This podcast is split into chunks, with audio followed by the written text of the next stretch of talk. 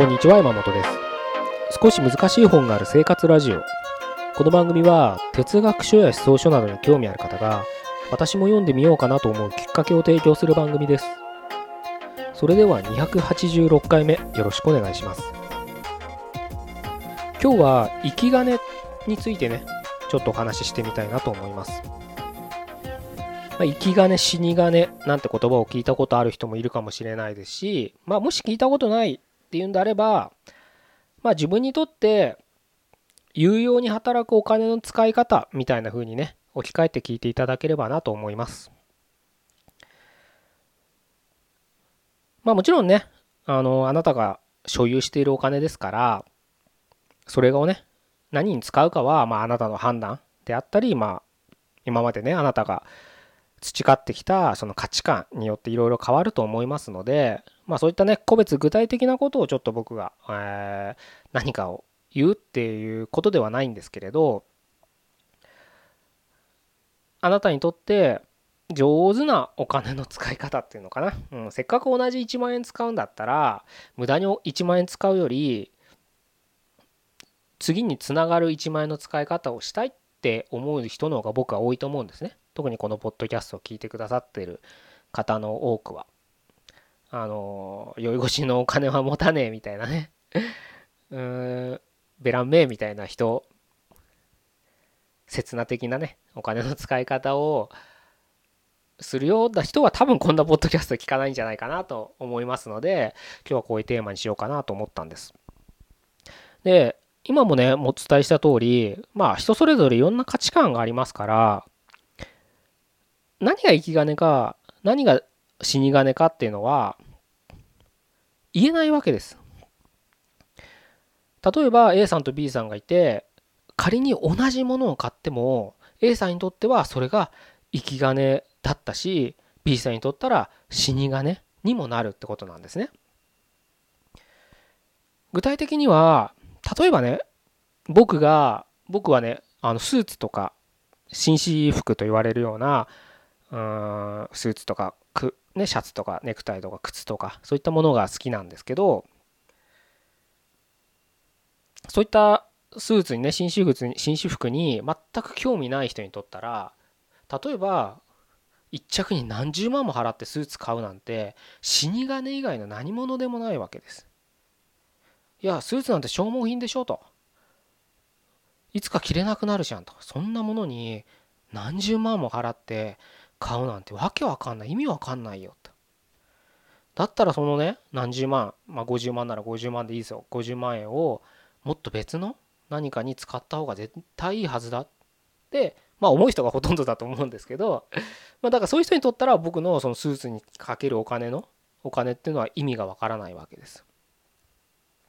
でも僕にとったら、まあ、仮に今50万円としますけどその50万円は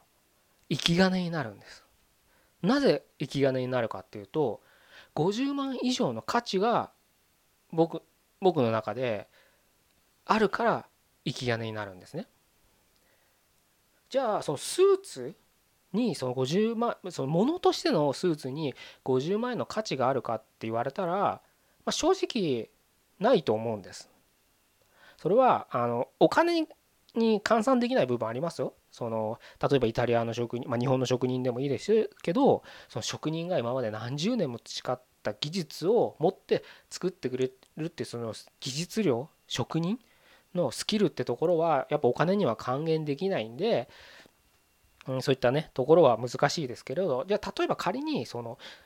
生地どんなにヴィンテージのデッドストップでストックであるヴィンテージの70年代の生地であったってそんな ね何十万もするわけじゃないですよ。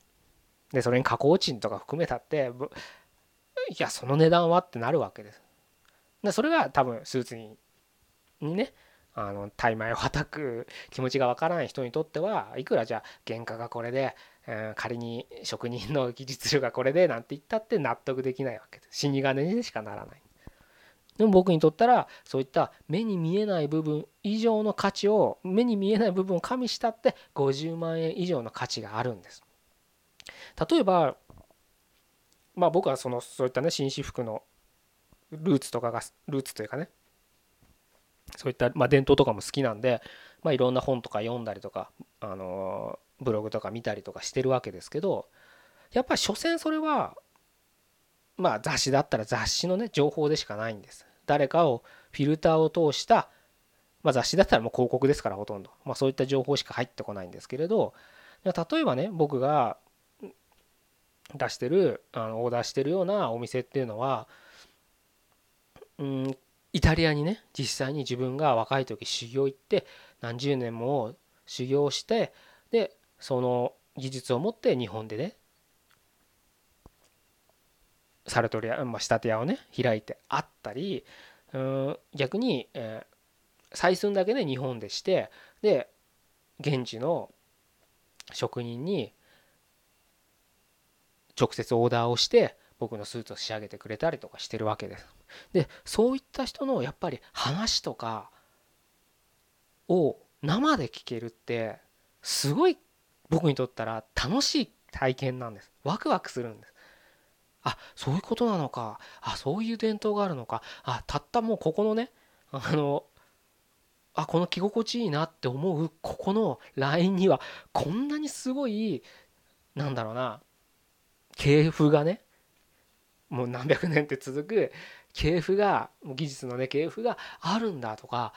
すごいことをいっぱい知れるわけです。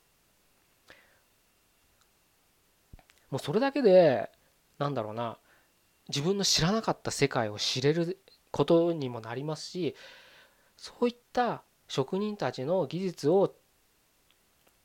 半年間なら半年間かけて作ってくれた一着のスーツを僕は着るたびに背筋が伸びて自分のなんかをもっと高めなきゃいけないみたいな気分にもさせてくれるんです。もうそれは50万とかの金額に測れないもう自己規律の価値を自己規律を常に意識させてくれる価値を僕に提供してくれるんです。だから僕の中ではさっきまあ仮に50万って言いましたけど50万以上の価値があるんです。もうちょっと具体的なことを言うと例えばそういうところにオーダー出すとその人たちが見ている住んでいる世界にそのそのかあのオーダー出してたりとか仮縫いしてる時だけかもしれないけど入ることができるんです。その瞬間に彼らの共通言語を得られる。もっと分かりやすく言うと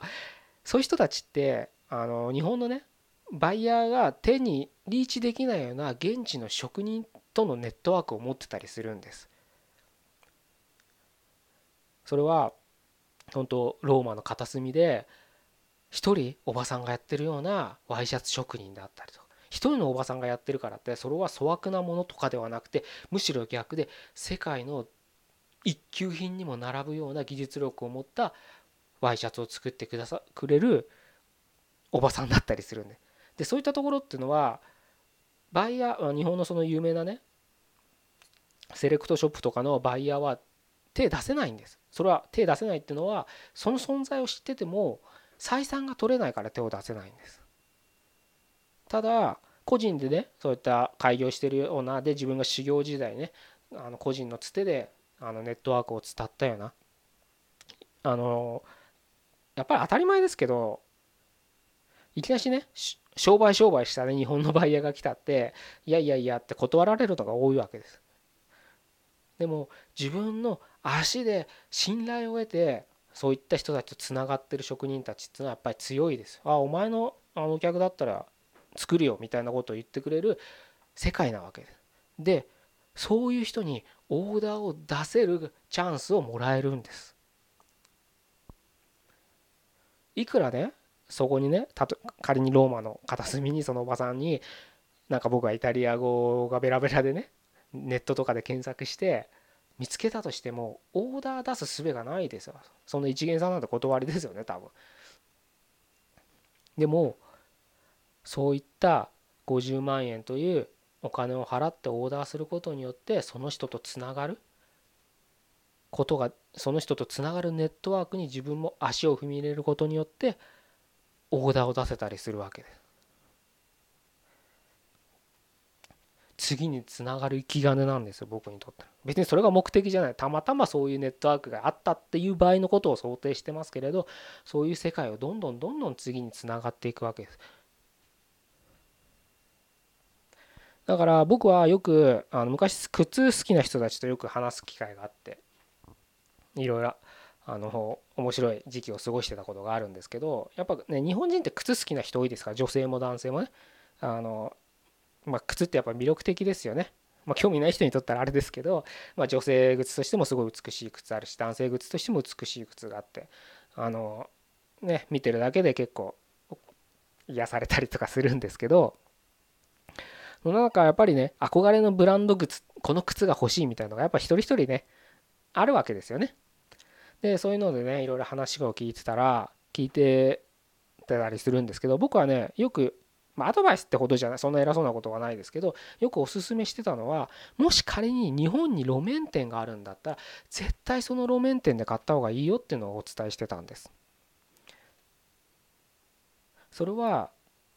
例えばね百貨店とかでもいいんですけどまあでも高級紳士物扱ってる百貨店とかいっぱいあると思うんですけどそういったところではうんまあまあ、セールとかねたまにやってるんであれですけどそういったセールを狙って買いに行ったりとかあとその百貨店とかで買うとそのその百貨店のなんかカードとか持ってたら10%還元とかあるじゃないですか。で高い靴だったら10万15万20万しますから20%のあ20万の10%還元だけでも2万円とかになるわけですよね。だからやっぱ人なんかねあのやっぱ安く買いたいじゃないですか。だからそういったところで同じね例えば同じ靴だったら別にどこで買おうが一緒じゃないかという形になってあの安い店できるだけ安い店で買おうとはするのが、まあ、今だと思うんですけれどネットですぐ検索できる時代ですからね。僕はそれをあえてしないで定価でいいから路面店があるなら路面店で買いなさいって言うんです。それはなぜかっていうと路面店はやっぱりそのブランドの世界観を体現してますからそれを体験してその靴を履くのと全く体験しないでその靴を履くのでは見える世界が違うんですよ。これは実際にやってみないと分かんないんです。まああの仮にねその靴まあ靴好きじゃない人だったらバッグとかでもいいですよ。ビトンでもプラダでもグッチでもボッテガでも何でもエルメスでも何でもいいんですけれど例えば自分をただ大きく見せたいだけとか自己顕示欲のためだけにブランドのバッグを欲しいっていうんであればできるだけ安く買った方がいいですよね。その持つことだけでいいんだから。持つことで自分の自己顕示欲を満たすためだけにそのバッグが欲しいんだったら100万円の定価で買うよりも20%引きの80万円で買った方がいいわけです。だからそういう人はやっぱりより安くの店に集まりますよ。でもそうじゃない人もいるんです。まあそれがブランド側が乗客というね、囲いたがる人たちなんですけれどそういう人たちは世界観を所有してるんですそのブランドの所有したいと思うんです別に自分を無駄にね高く見せようとかじゃないんですそのブランドが体現してる世界観を自分の生活人生に取り入れようとしてるんです。取り入れてより自分のより良い未来のためにそのアイテムを欲するんです。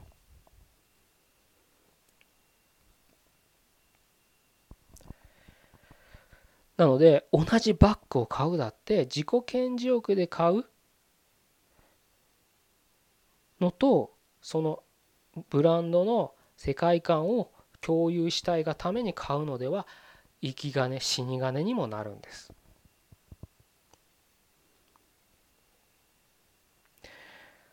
僕はだから死に金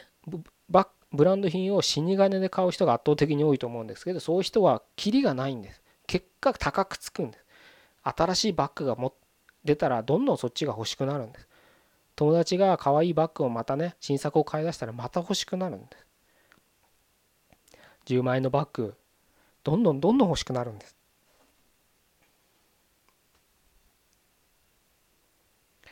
悪なく追求ですよ。その意味ではやっぱりねあのブランド品をね死に金だみたいなもう一色単になんかあの言う人もいますけどそれはね少し考えが浅すぎる自分も体験してみたら分かるんですなので自分じゃその理解できないような買い物をしてる人をすぐ否定したがるますよねそういう人は。まあ、僕のスーツだってスーツにそんな金かけるなんてバカじゃないのってすぐ言う人もいますよ。こんな何十万もする靴買ってどうすんのみたいな。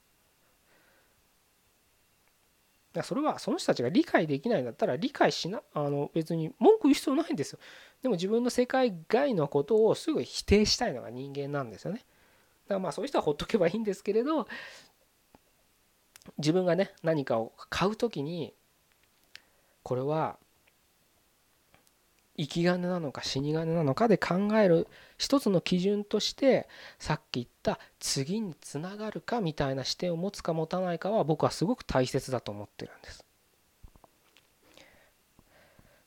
例えばセミナーとかありますよね。まあ僕の読書会もその一種になるのかもしれないですけれど、まあ読書会セミナーとは言わないか。あとまあ、うん、カルチャースクールみたいな。大人になってもっと勉強したいってことで、まあいろんな、ありますよね、カルチャースクール的なの。まあセミナーももちろんいっぱいありますけど、そういったもので、やっぱり高いものだったら100万とかあるわけです。まあ年間で100万とかかもしれない。でも1回でも10万とか15万のセミナーって世の中にざらにありますよね。でそういうのもね100万円が高いか安いかじゃないんです。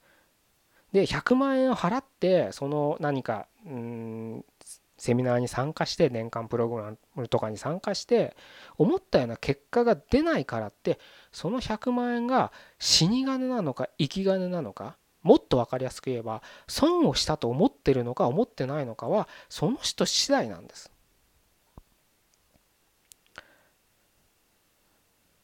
100万円も払ったのに私は何も成功できてないよ。それはこのプログラムこのセミナーが悪いからだだからあの講師はダメなんだってギャーギャー騒ぐ人はまあ多いと思うんですけどそれはもうその人は仮に世界最高のコーチング技術を持った人にコーチをされコーチングをしてもらったとしてもきっと成功できないんです。これは別にマインドセットって話をしたいわけじゃないんです。マインドセットの話になってるのかもしれないけど僕はもっと現実的にさっき言った通りなんですよ本当に次につながるかなんですその100万円が高いか安いか損をしたか損したじゃないかなんてその人の感情じゃないですか。でもその100万円を払って自分が手にした切符によって次の世界を見るか見ないかはその人次第なんです。100万円払って年収1000万になれるビジネスセミナーとかいうねなんか年間プログラムに100万円払って入るとするじゃないですか。でそれで年収1000万円超えられなかったっていう結果があるとしますよね1年後。だからじゃあそれはダメだったんだじゃないんですそういった100万円を払ってそのセミナーを受けたことによってまあ例えばねそういった世界を見てる人に教えてもらえてたりそういった世界を着実に進んでる人たちと一緒に学べるっていう場に入れるわけです。そのそういった場っていうのはすごく貴重で次につながるんです。次に自分が何しなきゃいけないかっていうのがそういった場にいるとより分かりやすく見えてくるもんなんです。同じ例えば年収1000万になりたいっていう目標がある人でもそういった100万円を払ってそういったセミナーに出る人と年収1000万にはなりたいけど100万円払うのがもったいないからって何もなんかただ本とか読んでちまちま勉強するちまちま勉強するって言っちゃ失礼だけど何も行動を起こさない人では次に何していいかわからない。環境が違うからね。で1年後2人とも年収1000万には届いてないかもしれないけどでも確実に住んでる世界は違うんです。ずっと同じ環境でうじうじしてる人と全く目標には1000万円も全然達成できなかったけどでも全然違う世界を生きてるはずなんです。喋ってる言葉も違うはずです。読んでる本も違うはずです。喋ってる、うん、交流してる人たちも違うはずです。そのぐらい100万円が違う次につながってるっていう視点を持てば確かに100万円って大金かもしれないけど自分を変えるには、まあ、変えようと思う人にとってはそんなに高い投資ではないんじゃないかななんて僕は思ったりするんです。確かにあの抵抗があるのは分かりますよ。うん。たまにね相談されるんです。これこういうのに興味あってでもこれ50万もするんですけどどう思いますか？つって。どうどう思いますかって言われてもっていうのが僕の本心ですけど僕は言ったらいいんじゃないですか？っていつも言うんです。まあ、結構こういう軽めなトーンで言うから無責任だなって思うかもしれないですよ。向こうからしてみたら。でもその言ったらいいんじゃないですかっていう背景には僕はこういった思いがあるんです。絶対次につながるからね。それは勉強に使うお金だってそう。買い物に使うお金だってそうなんです。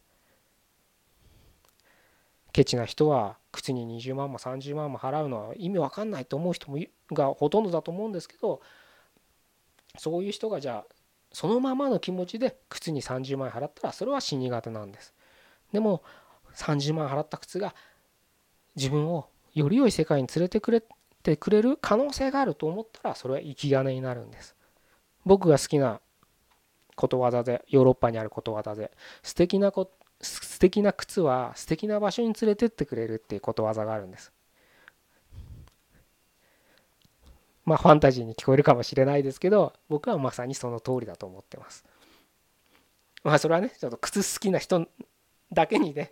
あの通じるファンタジーですけれどまあそれはいろんな世界にあなたが興味ある世界にねあの置き換えてもらえればお金のストレスっていうのをね少しあのなんか払う時ってストレスじゃないですか。うん、また違ったねあの方向に変えられるんじゃないかなというふうに思ったので今日はこういう話をさせていただきました。じゃあ以上で終わりたいと思います。286回目ここまでどうもありがとうございました。